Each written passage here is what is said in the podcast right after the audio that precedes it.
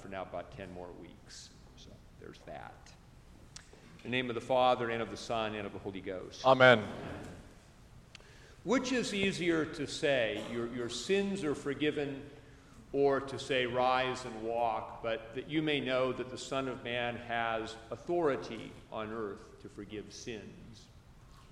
We can look at the healing in the gospel today. Jesus, a paralyzed man, that's what the palsy means. Sick of the palsy, he's paralyzed. He comes to Jesus, and Jesus heals him of that paralysis. We can look at this in three ways, at least. One is, is a miracle of healing. There's a paralyzed man. Jesus heals him, and he shows authority over sickness and also over sins because he connects the two. And that's significant since all human sickness is ultimately traced to the reality of our fallenness and our sin. So the healing of our sinfulness is always connected to our physical healing. It's not necessarily true that every sickness we have is a result of a specific sin we ourselves have committed. That's a more nuanced question. That's one way to look at it authority over sin. Another way is an image of resurrection or future healing. Jesus says to this man, Rise and walk, and he is made whole. And this looks to the future. The end of time, Jesus will come again. He will issue a command to all the dead in Christ. He will say, Rise, and will rise up to the fullness of new life. Another way to look at this healing is to look at it as symbolic of the spiritual life, our spiritual healing. We in Christ are, are told, Your sins are forgiven, rise and walk. And as we rise and we walk in a new way, the New Testament uses this word walk to describe our manner of life. And our epistle today kind of describes that transformation. We're not supposed to walk as the Gentiles walk. That means the people who don't believe, uh, were the, the, speaking to the new Israel, in the vanity of their minds, having their understanding darkened, being alienated from the life of God. This condition of separateness from God is a kind of paralysis. When our sins are forgiven and we rise and walk in Christ, we live in a new way. Now we can walk in love. We can walk in the Spirit. We can forgive. We can, uh, we can serve others where before we simply were selfish and served our own interests. We can imagine what this healing in the gospel looked like. Jesus said to this man, Rise and walk, but he still had to begin to get up. He had to, on that command, use his muscles and stand. And then he had to begin to slowly walk and, and learn what that was again. We're not told how long he was paralyzed, but he had to learn some things he hadn't done for a while. We can imagine he looked awkward in some of his first attempts to walk. And then it's also interesting to know or to think about, to meditate, what does his subsequent life look like? He went home, he now had the ability to work where before he didn't have the ability to work. He now, new horizons were open, and we have no idea exactly how he, he acted out on that. Jesus gave him forgiveness and freedom, but he had to, it was up to him to respond to that freedom by acts of the will to live in a new way, to live in that grace he'd been given. We can compare, to, to, to get a, an idea of what I'm getting at, this healing with the healing of the man by the pool of Bethesda in John's Gospel. Jesus said to that man, Do you want to get well? And the implication was that that man rather liked the self pity that his infirm state afforded him. He liked to say, Oh, nobody can get me into the water, I, I can't get well. But he didn't necessarily want to because he enjoyed that condition. When Jesus healed him, he took away his excuses. And when Jesus saw the John 5 man in the temple later on, he said, See, you have been made well. Beware uh, lest, you, lest you sin and fall into something worse. So, in other words, the point is that forgiveness and the healing of our souls set us free from captivity to guilt and even sometimes in our bodies allow us to do new things. But then we have to, by our life, by our acts of the will, actually live that out. Uh, we have examples in the gospel of people who did and people who did not. And if we don't actively live that out, we fall back into the behavioral paralysis of the old man.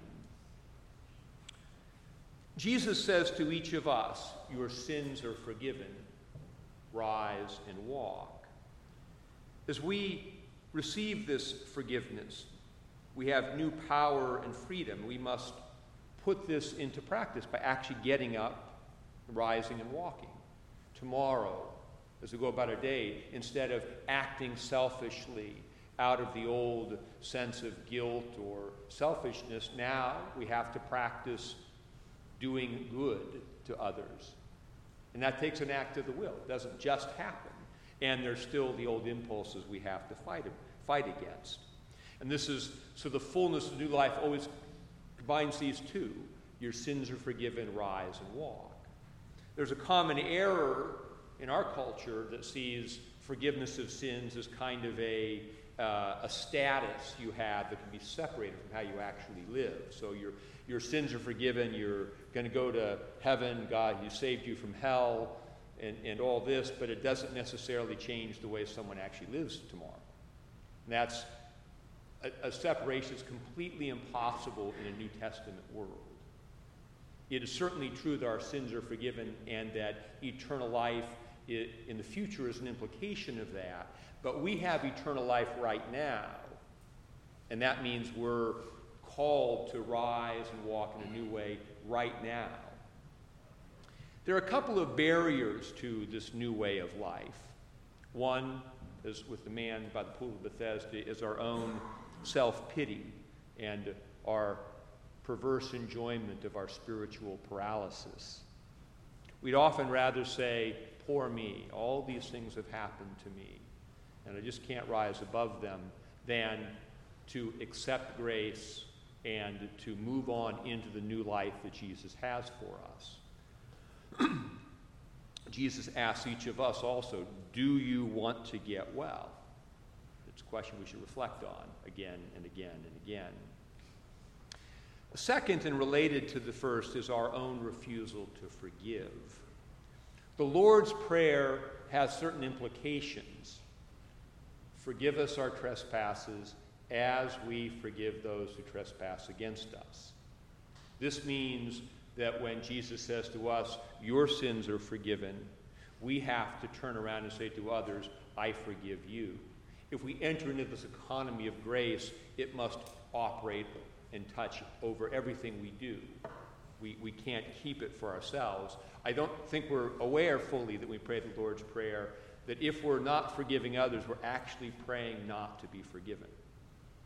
Forgive us our trespasses as we forgive those who trespass against us. So if we're holding a grudge, we're saying, Lord, since I won't forgive that person, don't forgive me. We think about that a little bit.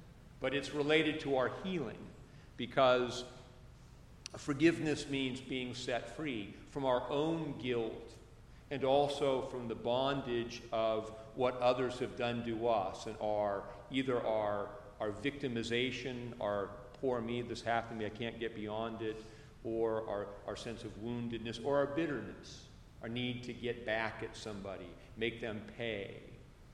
And so we must forgive, which I think means essentially two things. It means, first, that we surrender our right of retribution. That, that rather than needing to get back at someone, we will let that go. Now, the New Testament makes clear we let that go to God. Vengeance is mine, saith the Lord, I will repay. St. Paul quotes that. So we forgive, we let justice go to, into his hands because we're not very just. That's the main reason we have to do that. If we, when we have, we take it into our hands to administer retribution, we, the end result is not usually what you see in Revelation true and just are thy judgments. When we do it, we tend to be imbalanced. We over, over exact, and we're never righteous because we're not just looking for the highest good, we're looking for our own satisfaction. So we have to give up our right of retribution, let God take care of that. And secondarily, I think, and, and equally importantly, we have to give up our own need for anything to be different than it is. We have to accept what God has done and, and accept that God can bring His order and beauty out of our current chaos rather than continue living in what might have been if it had gone a different way. We have to accept the good that God has given us rather than the good we may have wanted. And if we don't do these things, we can't move on. We remain paralyzed, stuck. And I should note to, to, to say more about this because it's significant. This is part and parcel of accepting that Jesus is Lord. If we believe that God is sovereign, in control of everything, then we have to believe He's sovereign in control of our lives. And to hold on to some past thing, needing to control life, is to say to, to, to um, God, to Christ, I know you make all things work together for good for those who love you, but not my life. I don't believe you can do that here. My wound is the incurable one. My harm is the one that, that, that cannot be overcome. So to accept that Jesus is Lord means to let go and to trust and to move on. So to accept our own forgiveness and then to forgive others and let them go.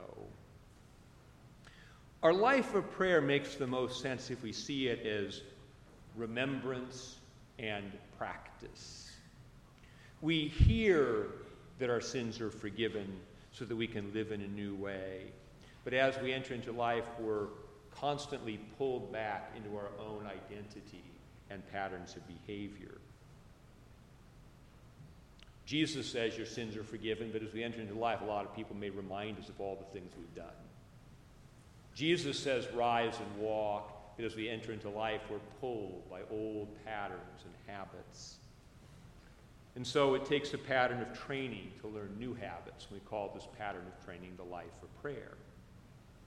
We come to the altar of God each week to remember who we are, to remember again that our sins are forgiven, and to remember again to go forth and practice walking in new ways. And this is the point of daily prayer. We, we need to rise in the morning and pray, remember who we are, remember that our sins are forgiven, to remember to enter into life that way. We need to learn to pause during the day. Noonday is a good time to remember. We pause, say the Lord's Prayer, remember who we are. Remember our sins are forgiven so we can continue to live. At the end of the day, we need to come back because we've forgotten. We need to remember again, especially as we enter back into our families, so we can live in that right way. St. Paul says, pray without ceasing, but that unceasing prayer is cultivated by these habits that bring us back to God at all times. We are becoming what God has declared us to be in baptism through faith. It will be completed on the day of resurrection. It began in baptism through faith, and now we're becoming what we truly are.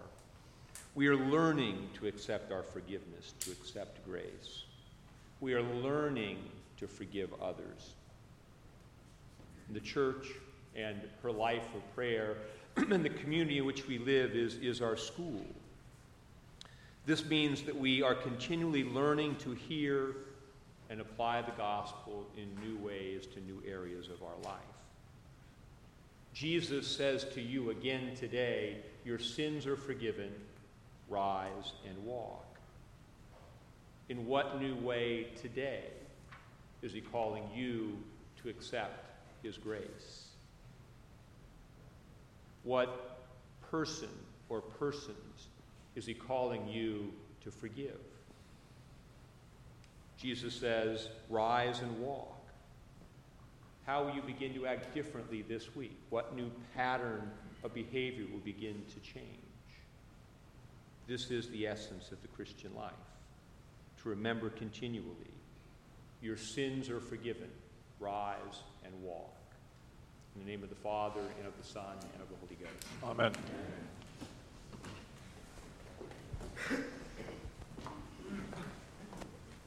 While we have time, let us do good.